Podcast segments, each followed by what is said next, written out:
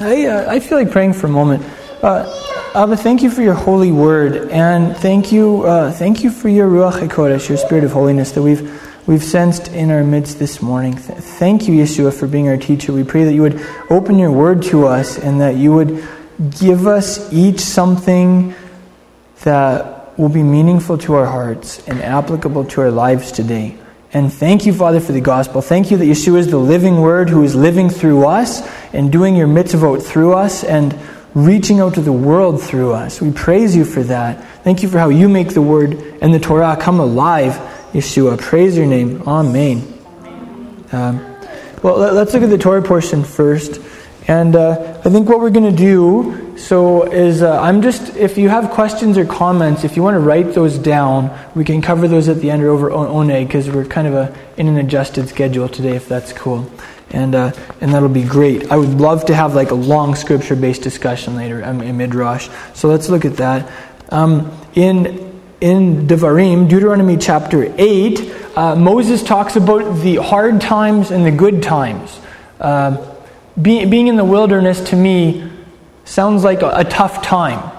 Uh, it's a time when you're just barely getting by physically. Uh, it's a time when it's physically dry. Maybe sometimes that can symbolize spiritual dryness in our lives. I, I think if we were all to sit and review the, the major seasons in our lives that we've gone through already, uh, whether it be in our own inner spiritual lives, in family relationships and in marriages, in our financial lives, I think we've all encountered wildernesses at times. So I think there's some lessons um, from this, this wilderness discussion that Moshe is having with Israel that can very much apply to us. And then the second half, he says, guys, you're going to get into the land and it's going to be good. And you're going to have lots to eat and you're going to be successful. And there are going to be some dangers that you're going to encounter at that juncture. So let's, let's have a look at those.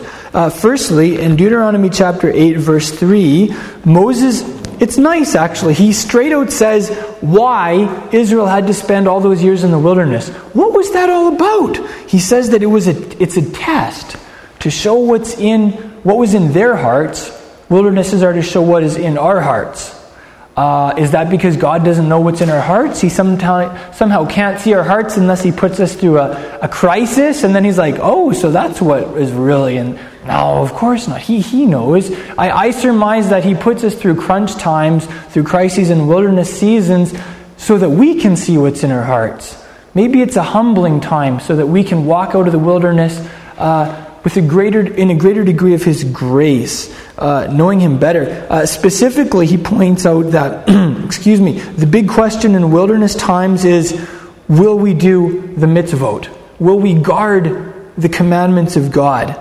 Um, that's what they're about. Hard times, dry times show us whether we really love God and, and respect His authority or not. And, and, I can say that I've had times where I've had a crisis or I've had a spiritually dry time, and my, my spiritual life just bottoms out, right? I, I, I get mad or I just give up on doing what He said, and, or I get lazy or whatever. And at times like that, I'm like, okay, Abba, you know, this is, I can say nice stuff, but in the crisis, I'm, I'm seeing what's really in my heart.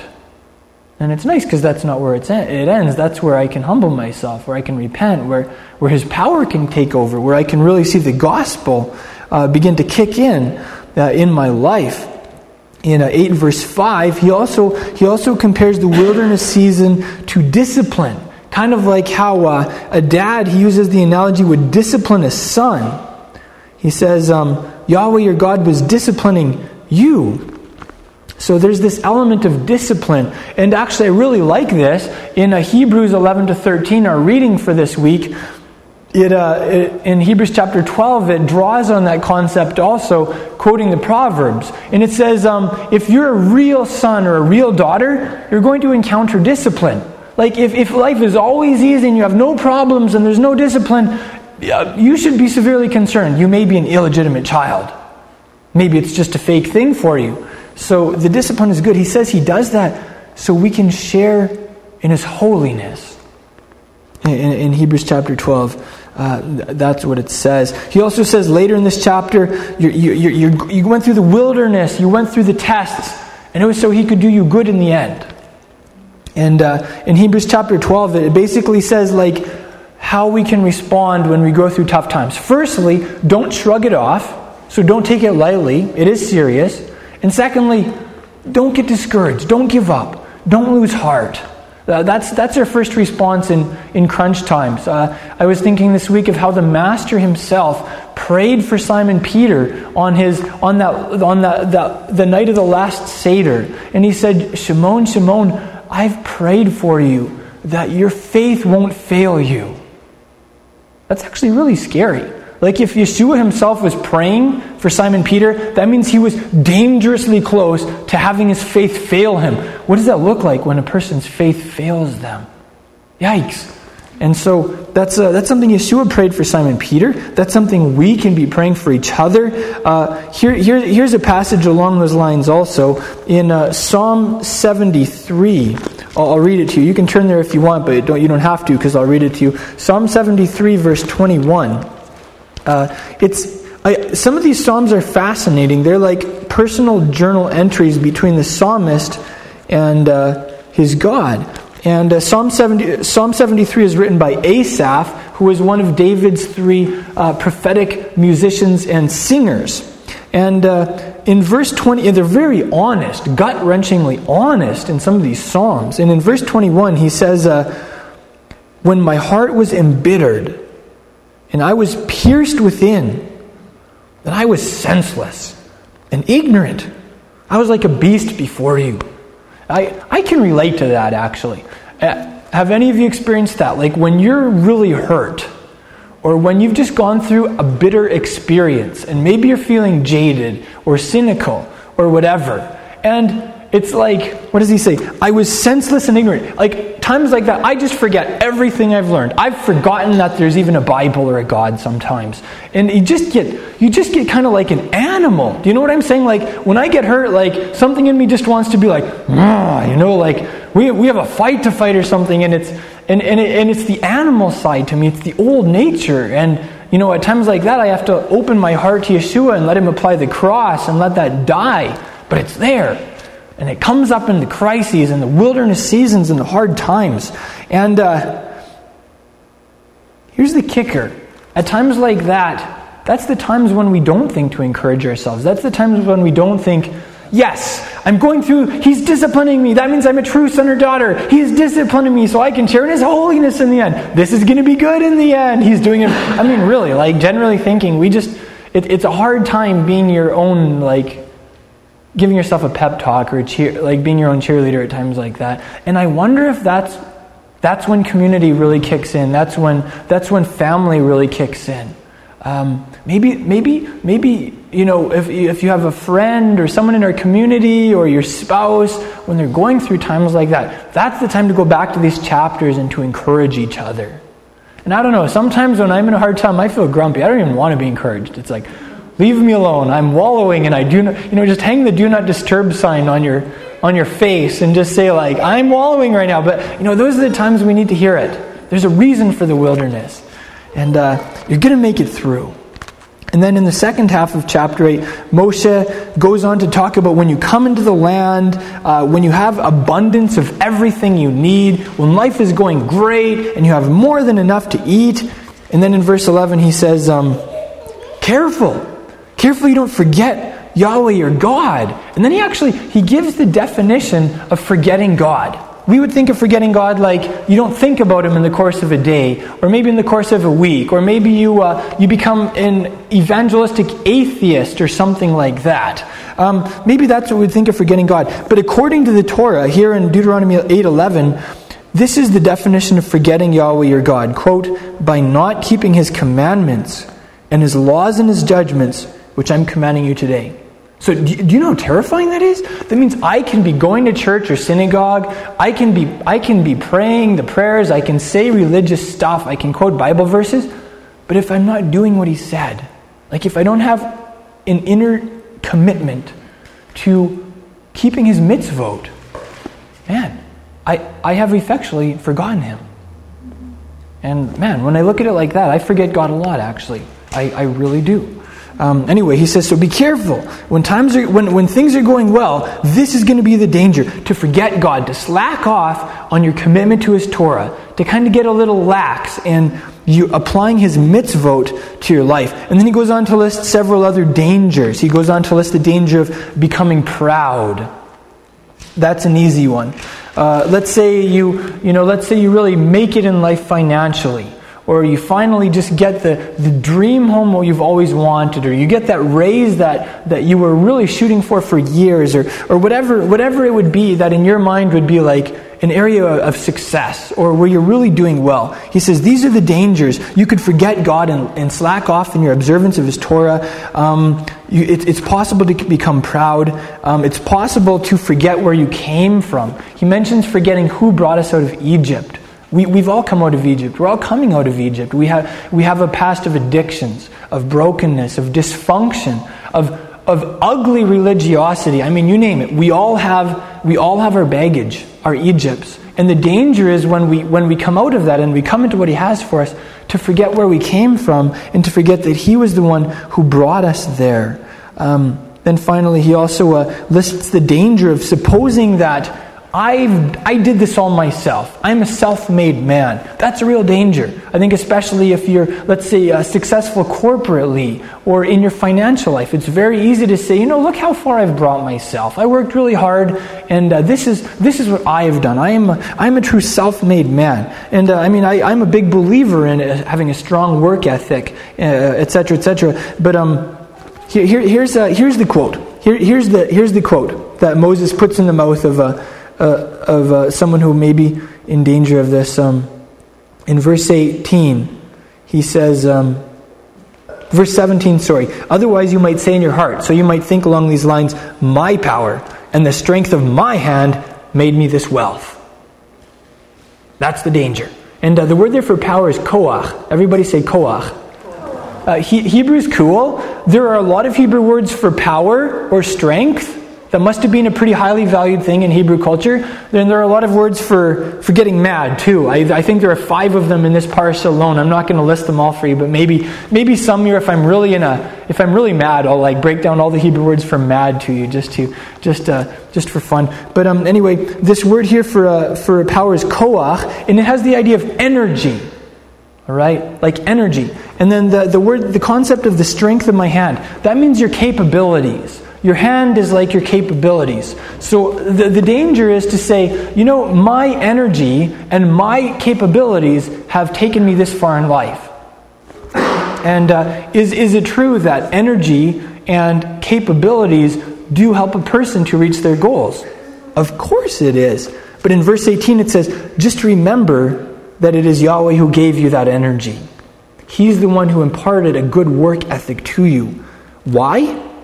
That he may confirm, oh, sorry, a good work ethic to you. Why? To make wealth. It's he who is giving you energy to make wealth, that he may confirm his covenant, which he swore to your fathers, as it is this day. So notice two things there. First, it's, it's on the basis of the covenant relationship that he initiated and that he brought us into. And secondly, sometimes it even has to do with your forefathers, with your ancestors. You may have had a godly great grandfather or great great great grandmother or someone who, who lived a life of covenant devotion, who prayed. And you know what? There may be blessings in your life that are a direct result of that. And that, that's what this, this, this passage is saying. So I, that's something that I really appreciate on a, on a practical level. Um, here's a very practical way that this can work out. When do we usually thank God for the meal in our culture? We thank Him in the wilderness before we eat, when we're really hungry, right? That's, that's, our, that's the tradition. Now, the interesting thing is, God never said to bless Him before the meal. That's actually a Jewish tradition. So if people have major problems with rabbinic Judaism, they should take note that that is a practice of rabbinic Judaism. It's also a practice that Yeshua did, quite obviously. It says that many times over. In Deuteronomy chapter 8, verse 10, what it actually says is when you've eaten and are satisfied, bless Yahweh your God for the good land he gave you. So, you know, if you want to be technical, what God actually said is to bless him after you've eaten to satisfaction. Uh, in the Jewish world, you do both. You say a short bracha, a blessing before the meal, and then after the meal, you're full, and that's the time when you just want to sit back and, I don't know, veg or whatever. And that's the time when he says, Remember to bless him. Remember to bless him for what he's given you. So uh, I, I, kind of look at that as a microcosmical picture of a greater principle in our spiritual lives. I don't know. Have, have any of you tried to get in that groove of blessing God after the meal? If you haven't grown up with it, it's really tough.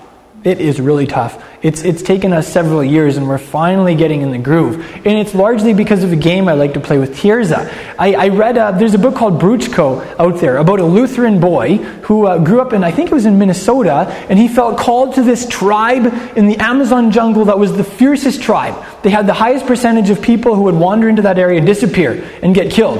And so in his late teens, he just he had an encounter with the Holy Spirit and he, he went to this tribe and he disappeared into the jungles and no one heard from him for a long time. And Bruchko is a fantastic book. I, I highly recommend it. But one of the one of the things this tribe would do is they would like they would just feast and they would gorge and then they would sit around and they would pat their big tummies and they would pat, they would feel each other's tummies and they would just enjoy being really full. And I thought that was kind of cute. I was like, what would that look like in our culture? That would be kind of funny. But I've, I've been getting in the habit of after a meal, I just like, like often, you know, when you eat and you're really full, you're like, you'll be like, oh, I'm so full. You'll say something like that, right? And I've been thinking, okay, that's my verbal cue. That's my verbal cue to bless God and it's been helping a lot. So lately I'll be like, oh, Tirza, I'm so full. And then I'll feel her little tummy, and of course, like, she's always gorged, right? And I'll let her feel my tummy, and we'll feel each other's tummies to see if we're full. And then we say, wow, you know, Yahweh gave us enough food to eat. Let's, let's bless Yahweh. And, the, and, the, and then we'll sing a, a short blessing. Um, have, have, any of you heard the traditional Jewish blessing uh, called Grace After Meals, Birkat Hamazon? It's pretty long. It takes five to ten minutes to pray. And it's, it's very meaningful. It's a rich blessing. I highly recommend it if you haven't experienced it. Uh, you can find it like in a Siddur, let's say if you have an ArtScroll Siddur. Uh, First Fruits of Zion has an excellent short booklet on the concept of blessing God after meals and before meals. So you, you can check out that resource from them. I really like it. It comes with a CD too. So you can actually hear the Hebrew blessings and learn to sing them. It's a lot funner to sing than just to say them. So you may want to check that out in an ArtScroll Siddur or in that resource from uh, First Fruits of Zion. But uh, I, I, highly recommend it. You'll notice here, it's not actually a suggestion. It, it says, you know, if you've eaten enough to be satisfied, bless God. So, you know, in the Jewish understanding, that's actually one of the thir- 613 commandments. And so uh, I encourage you, if you haven't experienced that, to get in the groove of blessing God after the meal. It's, uh, it's very meaningful. Um, here's another connection between the Parsha and Hebrews. Moshe, in uh, Deuteronomy chapter 9, verse 3, says that Elohim is a, an Aish Ochla. Charlotte, when you were praying, you used that word Aish, which is the Hebrew word for fire. Ochla literally means eating, it's translated as consuming. So Aish Ochla is a consuming fire. It's a fire that eats, eats up that which is around it. And in uh, Hebrews chapter 12, verse 29, that verse is quoted from the Torah saying, Our God is a consuming fire.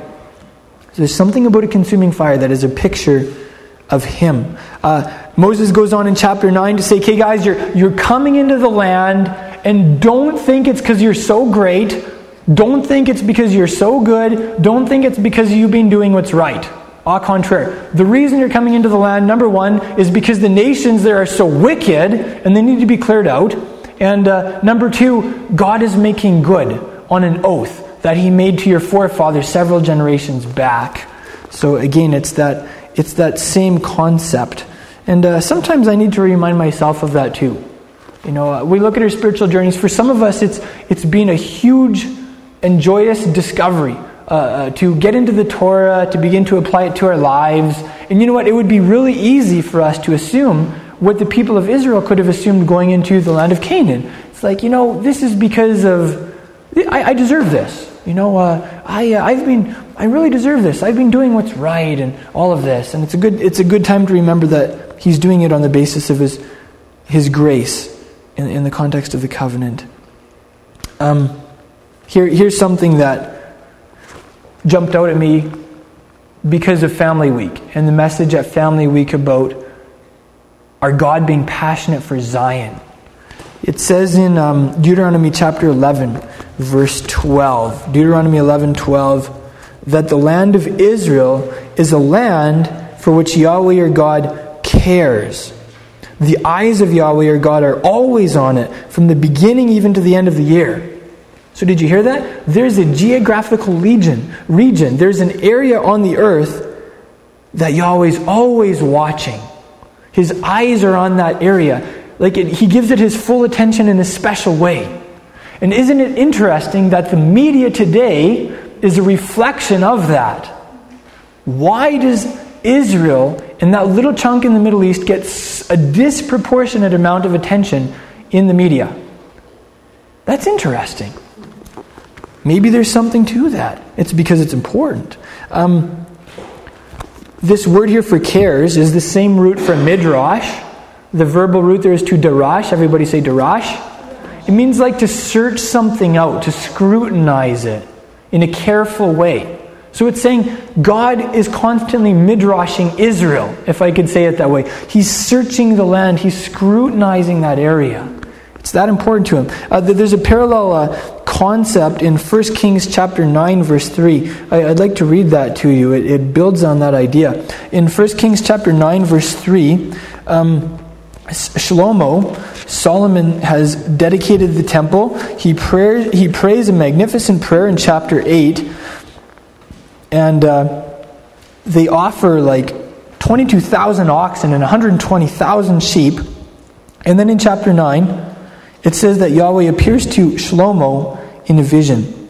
And uh, this is what he says in verse 3 I've heard your prayer and your supplication, which you have made before me.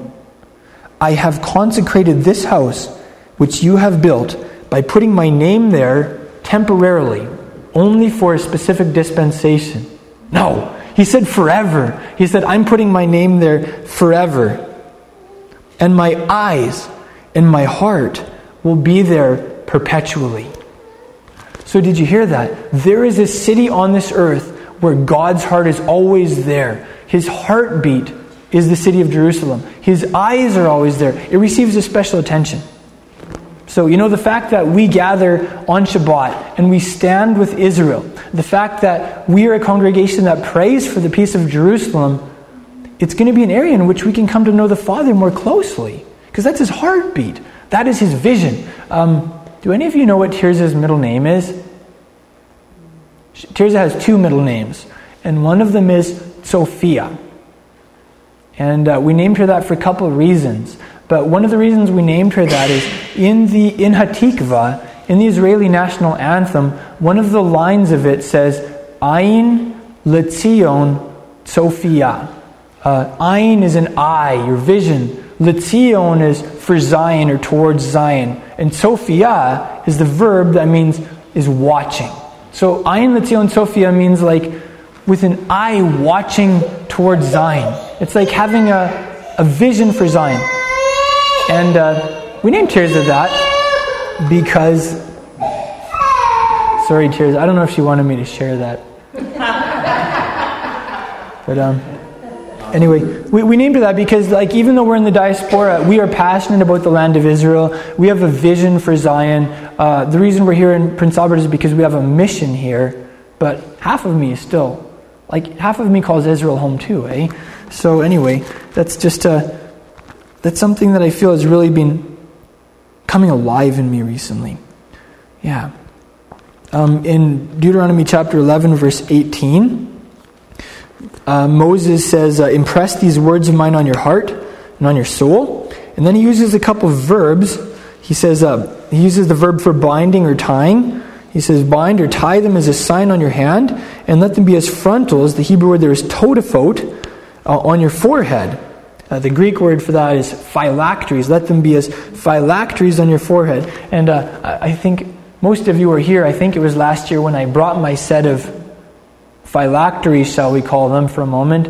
And I, and I, did, a, I did a demo for you. I, I put the one on my arm that I, I put on every week when I study Torah and pray, and I put the other one on my head, and I, I, I shared with you some of the prayers that are prayed during that, uh, during that process. And I haven't brought them today, but um, I just wanted to wanted to underscore that because these are a couple these are a couple literal literal things. It goes on in the next verse to say talk about the Torah basically all the time with your family, and then in verse twenty write write them on the doorposts of your house and on your gates.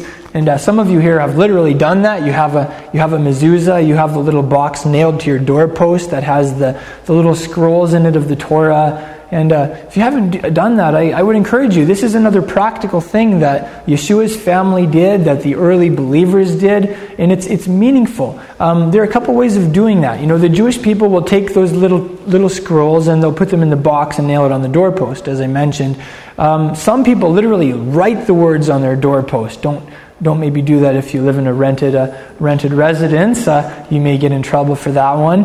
Um, I, I, I've seen one family that printed it out on, on like nice paper in a nice font and then put it in a frame. And then they put that on the outside of their house at their door. It was really cool. You walk up to their door and right in your face it says, Hear, O Israel, Yahweh is our God, Yahweh is one. It's like, well, we know who this family belongs to. to. We know who the God of this family is. So, you know, there are, there are creative ways, in addition to the traditional Jewish way, which I, which I support, of, uh, of applying this. It's difficult to find in Saskatchewan, that's true. You may even have to order, if you want to get a mezuzah, you may have to order that. Yeah. And I mean, you can order the scrolls that are handwritten by a scribe in Hebrew, or it might be a meaningful thing for you to write them out yourself. I know we did that, and it was meaningful writing out these passages and then nailing it to our doorpost and praying and dedicating our, our household and our family life uh, to the God of Israel. It's a very powerful statement. Yeah, you can you can order mezuzot from all over on the internet too. But those are those are a couple of practical things that I, I, feel like maybe we've even lost touch with in the body of Messiah, but that I think are very meaningful, that communicate very powerful messages to our children, to our neighbors, and they're radical. I mean, really, when you begin to take pages of the Bible and like put them on your door, that's radical. When you begin to take little boxes with passages from the Bible and tie them on your forehead and on your arm, that is radical and it's cool. It really is. And uh, ladies, you'll you'll appreciate like this. One of the Jewish sages, I think it was. I think it was the Rambam. He didn't have any sons; he only had daughters, and his daughters were radical uh, for the God of Israel. They actually would they would bind to tefillin. So there are some instances in Jewish history of women binding to tefillin too. Um, it's kind of a cool cool thing. I mean, I don't know if you've seen like tefillin. They look like something that Jewish bikers would wear. Like they're thick black leather things, you know, and they look they look kind of scary almost. Um, well, I, I, actually, I actually, in addition to my traditional tefillin that I use, I, I, made myself just a little tiny set with just basic leather pouches and thinner straps, and I would use those when I was hiking or camping, uh, or, or in scenarios where I didn't want to take an expensive pair of my tefillin. And uh, I gave those to Genevieve as a, as a betrothal gift, so sometimes she'll put them on occasionally, you know. And so there's room for that in Jewish tradition also. I just wanted to point that out to you just uh, you might not want to strap on your big black leather tefillin and go to the grocery store. Man, that would that would be interesting. You would definitely you might even you might even start some conversations. You can have some conversations. I don't know. But, um, I'll, I'll, share with you uh, three uh, three other things from this parsha. I, something I love is seeing the correlation between the, the, the Hebrew Bible, the Tanakh, and the writings of Yeshua's apostles, the, the New Testament. Like, they're, they're, they're a unit. They interlock so closely. And uh, they explain each other also. So here, here's, here's something cool. Two places in this parsha, Moses is recounting to Israel their history. Specifically, he's pointing out to them all the times they rebelled, all of the mistakes they made, all their failures, just to help them stay humble as they go into the land. And uh, he uses this term when they're at Mount Sinai and the God of Israel is revealing himself gloriously and bringing them into covenant and speaking audibly, he called that day the day of the congregation or assembly. Uh, the Hebrew word for assembly or congregation is kahal. Everybody say kahal. And the word for day is yom. Everybody say yom. So he uses the term yom hakahal the day of the assembly for, uh, for that momentous occasion. Now, the interesting thing is that word in Greek is ekklesia, which is translated in English as church usually. Okay? So, I mean, if you were to try and like get a fuller picture, you could almost say like Moses called that day the church day, the day of the church, the day of the ecclesia, the ecclesia day. Um, that, that's the Greek word, that's correct. Um, in Acts chapter 7, Stephen, before the Sanhedrin, refers to the people of Israel in the wilderness in that time frame as the ecclesia in the wilderness. And that word in, in Acts chapter 7 is translated as congregation, I think, but in all the rest of the New Testament, it's generally translated as church. I, I frankly feel like there's some inconsistency on the part of most translators with that. Um, the idea you get is the church only showed up in the New Testament. The church is a New Testament phenomenon that only came in the dispensation of the church or whatever. The only way, the only way we can actually get that is when we read English translations. If you read in the Greek, let's say you read the Greek version of the Old Testament, the Septuagint, and the Greek New Testament, you realize the ecclesia, shall we say the church, is all the way in the beginning. It's all the way back in Genesis and Exodus. So I, I just kind of wonder there's something about Israel at Mount Sinai receiving the Torah that's a picture of God's, God's true church, of, um, of us as an ecclesia when we gather. It's, uh, hopefully that'll just kind of give us a feel for the coherency of Scripture. And I, I generally don't use the term church uh, because it's, it's a very loaded word. It has a lot of baggage. Um, I'm not saying it's bad necessarily, but it's just, it, it's hard to use the term church and communicate what I'm trying to say. Because in our culture, church is a building. A church is a building. You go to church, meaning you go to the building. You buy a church or you rent it. You know what I'm talking about, hey? Um, in, the, in the Jewish world, you'll often say congregation or maybe synagogue sometimes. Um, so that's, that's generally what I use. But I'm using that to kind of help us get a feel for some of these, these broader, uh, broader concepts. Chevra is like a society. Yes. Yeah, that's right. And then chavura is a related word that means like a, a group. Yeah.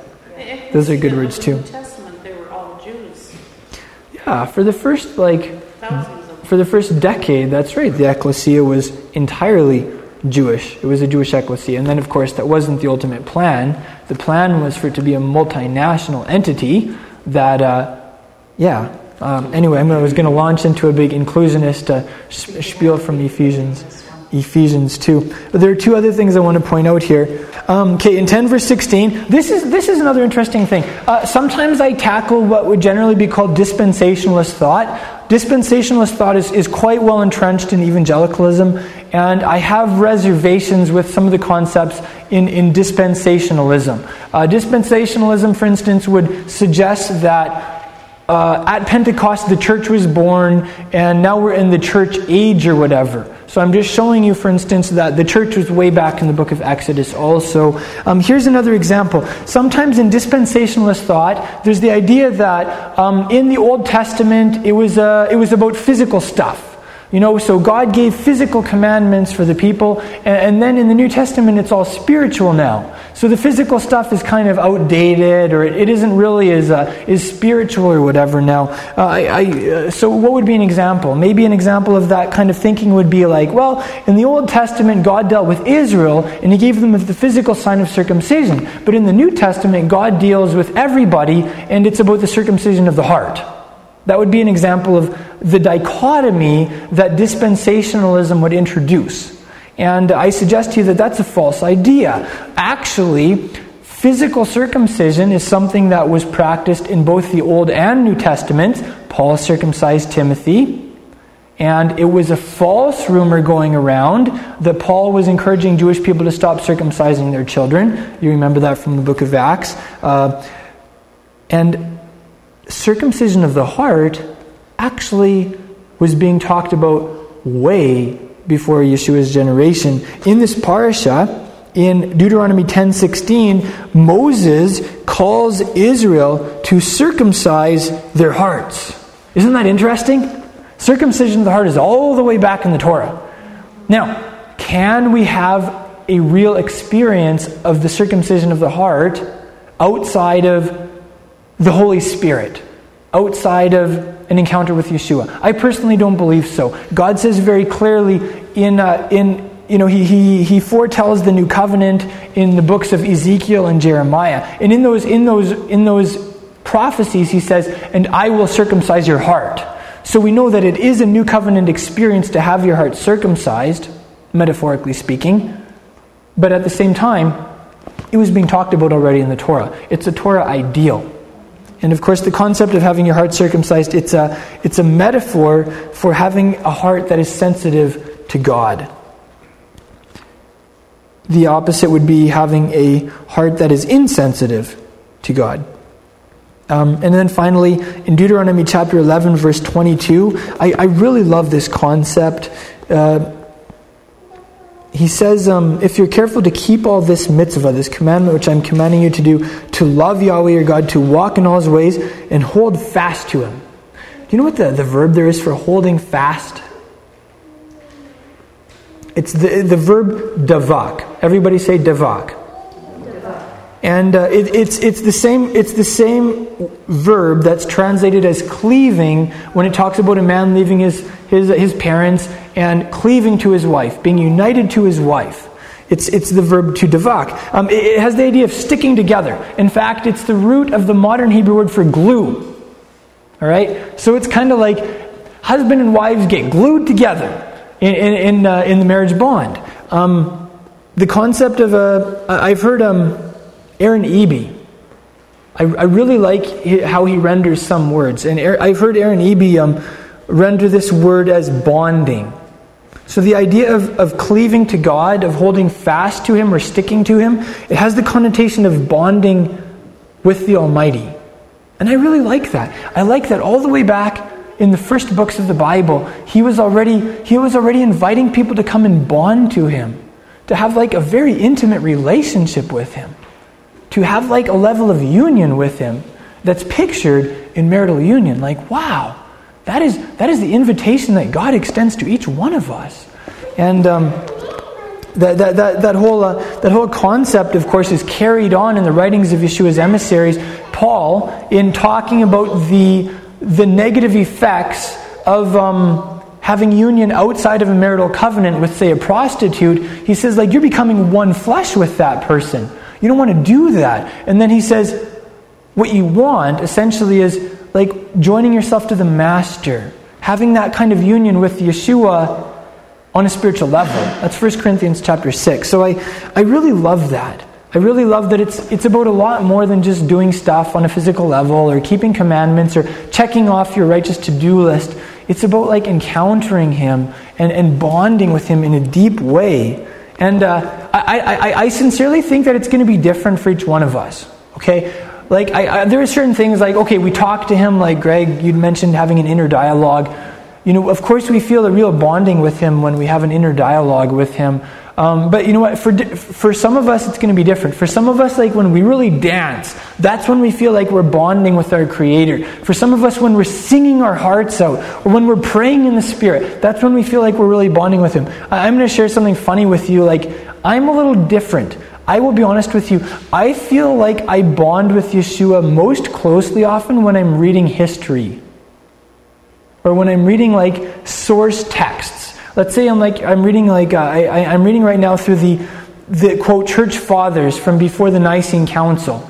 And man, I love reading the church fathers. I love reading history because I really feel close to Yeshua. It's like I'm, I'm like going back in history with the Master and catching glimpses with him of the past and, and how he taught his people and the, the, the struggles that his people had and how he was there for them and uh, kind of things like that.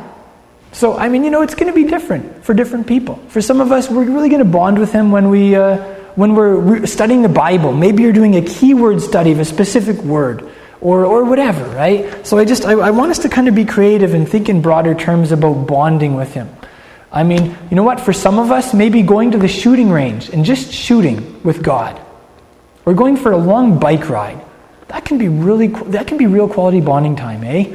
So let, us think in really broad terms about bonding uh, with, with, the Holy One. That, yeah, I actually I could comment on that for a moment. Rashi, uh, you just pointed out, and I'm, I'm, I'm repeating just for a live streaming uh, friends. Rashi, uh, there's that quote in in the uh, in the Chumash It says the, the Jewish idea is the way to bond with God is by bonding with Torah scholars. It's like, how can you cleave to the Holy One? Blessed is He who is a consuming fire. Wouldn't you burn up? He's an invisible spirit, and you are uh, you live in a body, a physical body. This is it's kind of a quandary, eh? And so, in the Jewish tradition, the idea is go and attach yourself to a Torah scholar. So go learn from a rabbi.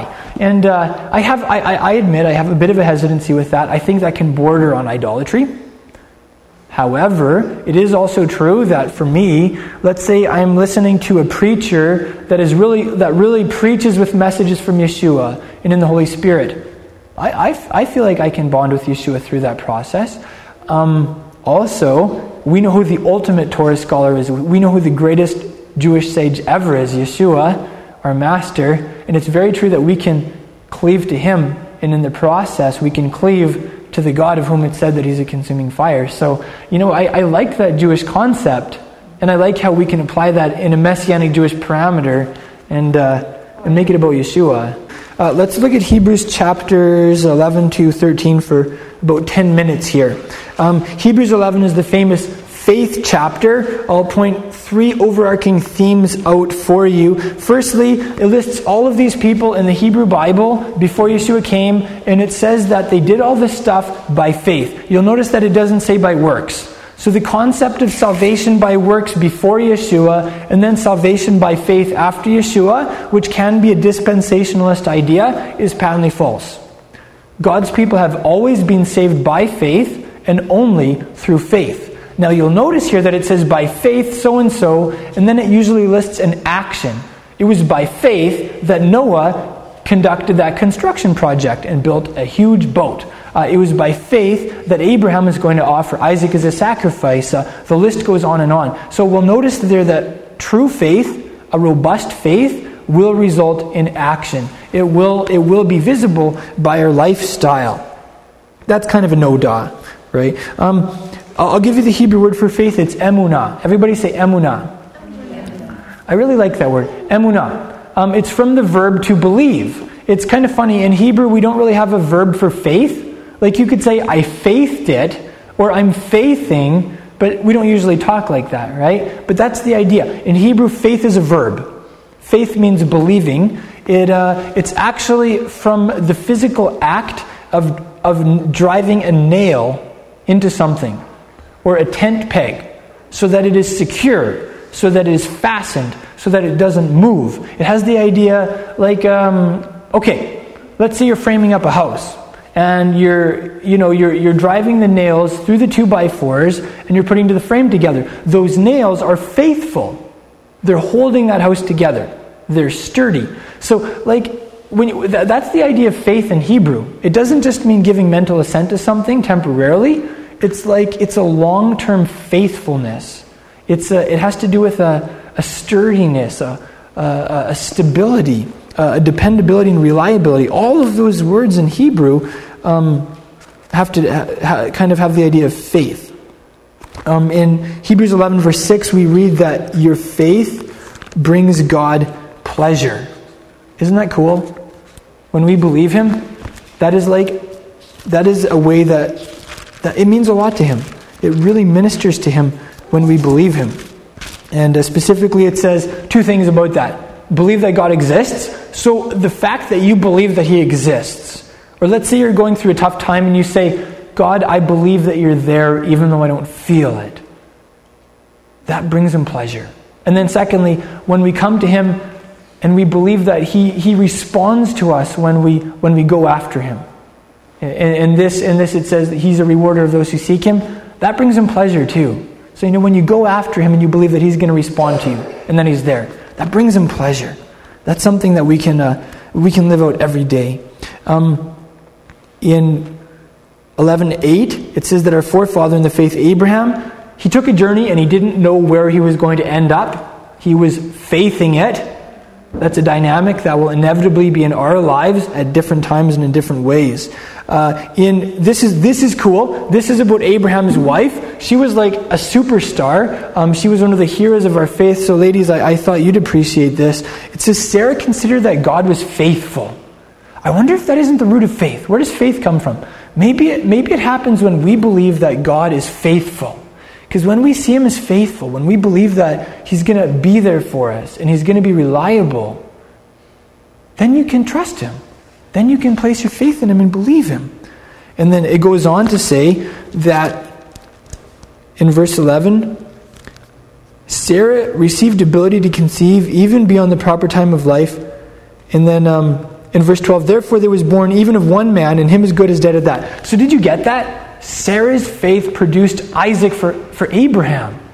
So it's like Sarah's faith was it was indispensable. It was vital. Sarah's faith was powerful. Sarah's faith directly in, like affected her husband also. So, you know, for uh, those of you who are wives, man, your, your faith is vital for your husband. So, you know, when you get in the Word, when you believe God, your husband will appreciate that. That will affect him also. And I believe that applies on a broader level in the congregation.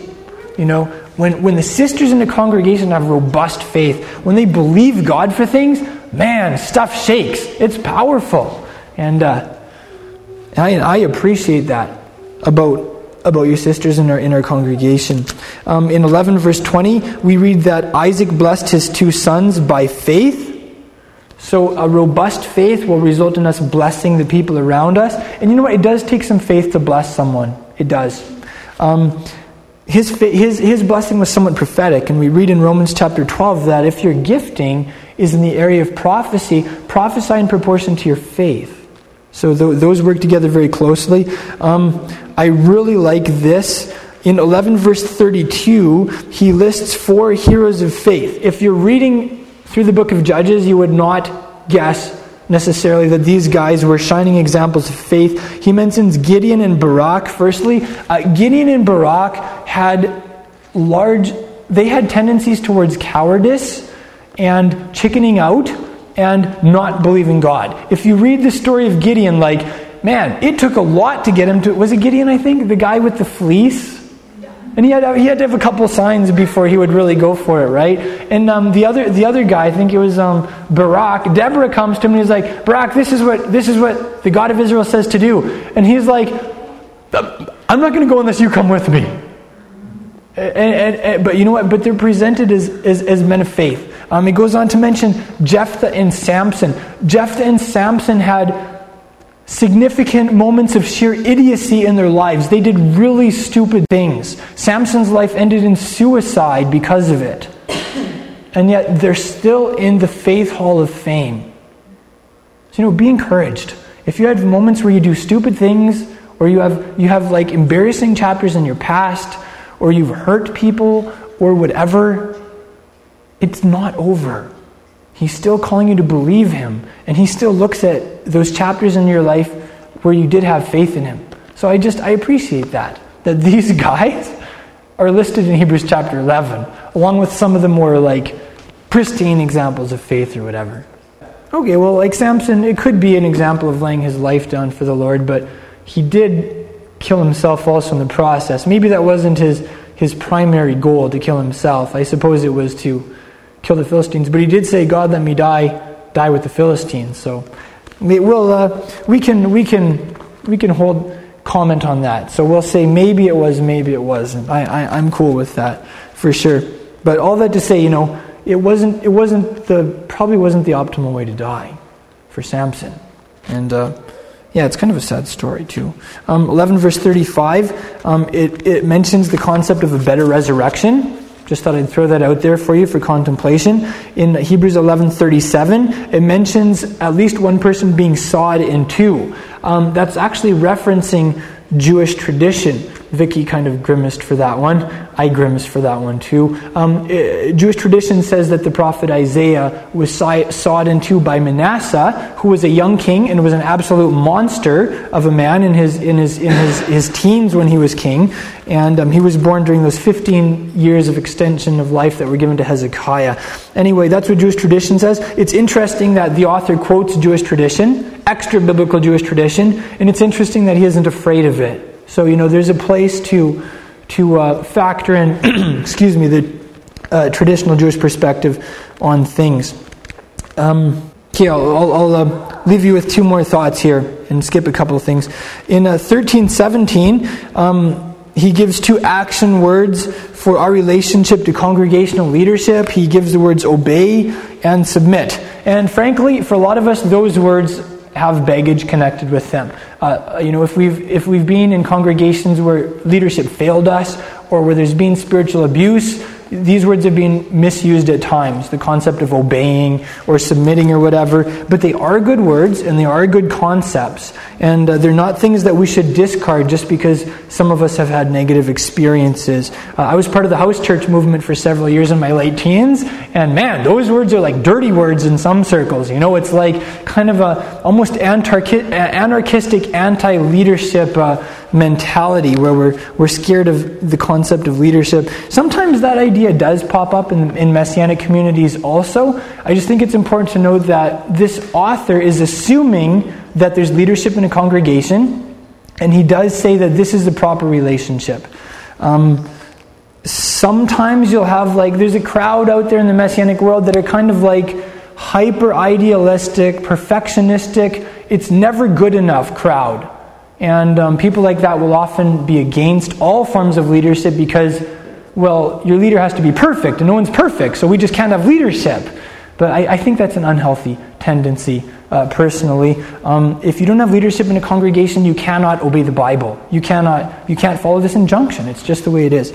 So that is something to point out. He goes on to say, you know, make your leader's job a happy one. Give him joy. Don't give him grief if at all possible. Give them, uh, give them that, uh, that experience. And then for leaders, he says, guys, you are accountable for your community. Like you are responsible for what happens. That's a very serious thing. And I, I, believe that doesn't just apply to if someone has the name pastor or whatever, that applies to all of us to some degree because this, I'll use us as an example. This is our community, this is your community. And every one of us has a voice here, every one of us has influence, every one of us is a leader in certain areas and capacities. So, you know what? We can't just say, nah, those people, they're doing stupid things and I don't like this. It's like, no, this is your community. You have ownership here. You're responsible for what happens here too. So that's, that's, the other, that's the other side of the picture. Excellent. Let's all, for those of us taking notes, let's all write that down to have a conversation about leadership and maybe having a broader understanding of it. Because you're right. Often, um, often in the religious world, leadership is pigeonholed as a little as a, a couple people that have a specific job description and maybe are salaried. But leadership is bigger than that. And uh, I would like to have that discussion. Genevieve, can you write that down for me and star it so that so that we'll uh, we'll have that that discussion? That would be cool. Thank you. I need to write things down or they, they slip my mind. So thank you. And uh, let's let's let's let's look at this as a, our, our last thought here. um, the epistle to the Hebrews. Hebrews is an ethnicity. This is a letter that was written to the early Messianic Jews. What that means is it actually wasn't written to us explicitly. Much of it applies to us. We can learn a lot from it. But the early Messianic Jewish community was in a situation that's distinctly different than our situation today. So often, um, that's just something to remember. Even if someone is from a Gentile background, there are things in the, the epistle to the Hebrews that will not make sense, that don't actually immediately apply to them. Doesn't mean you can't read it or take what you can from it, but it's something that we can remember when we're interpreting the epistle to the Hebrews. And uh, here, here's a theme that keeps coming up. Now, the early Messianic Jews, there was a certain point when they were shut out of the temple system, where they were no longer allowed to be part of temple worship. That was a crisis. Of course, uh, within a decade after that, uh, Jerusalem was destroyed with the temple along with it, and the whole sacrificial system was rendered defunct for a very long temporary period of time that we are still in. And uh, you can definitely hear the author in this letter addressing some of the questions that come up in along with those with the, with those happenings. This is a very prophetic letter. It was very timely for them. Uh, he talks quite a few times about not belonging, about looking for a city, about having a country of our own, about being strangers and exiles. The, this is the language of the early Messianic Jewish community that was excluded from the broader body of Israel that was kicked out of the synagogue, that was not allowed to participate in the temple uh, the temple rituals after a certain juncture. And uh, a lot of that, I think, applies to us today also. Um, actually, the man I was staying with in Dallas, Texas, he's, uh, he goes to a regular church. He says, you know, it has to be a church that, that stands with Israel and that prays for the peace of Jerusalem. And uh, he said, so we were just talking about my experience as a Messianic Jew. And he was very perceptive. He said, you know, is it kind of like you're in no man's land? I mean, you don't really just fit into your, your you know, your, your regular Christian uh, box, but you don't really fit into the Jewish world either. It's almost like you're, some people would see you as a traitor to both worlds. And I just thought, wow, that's really true. I have experienced that. I'm sure some of you have experienced that too. And uh, you can just hear that in this letter. This concept of, you know what, we don't totally belong anywhere. We're looking for a city that's still coming. We love, we love present Jerusalem, but somehow we don't totally fit in there. And he goes on to also talk about how we are the residents of the heavenly Jerusalem. Now, in the final chapters of Revelation, it talks about that Jerusalem in heaven, and it says it's coming down. You are not going up to Jerusalem, Jerusalem is coming down to you, and it is coming down to planet Earth.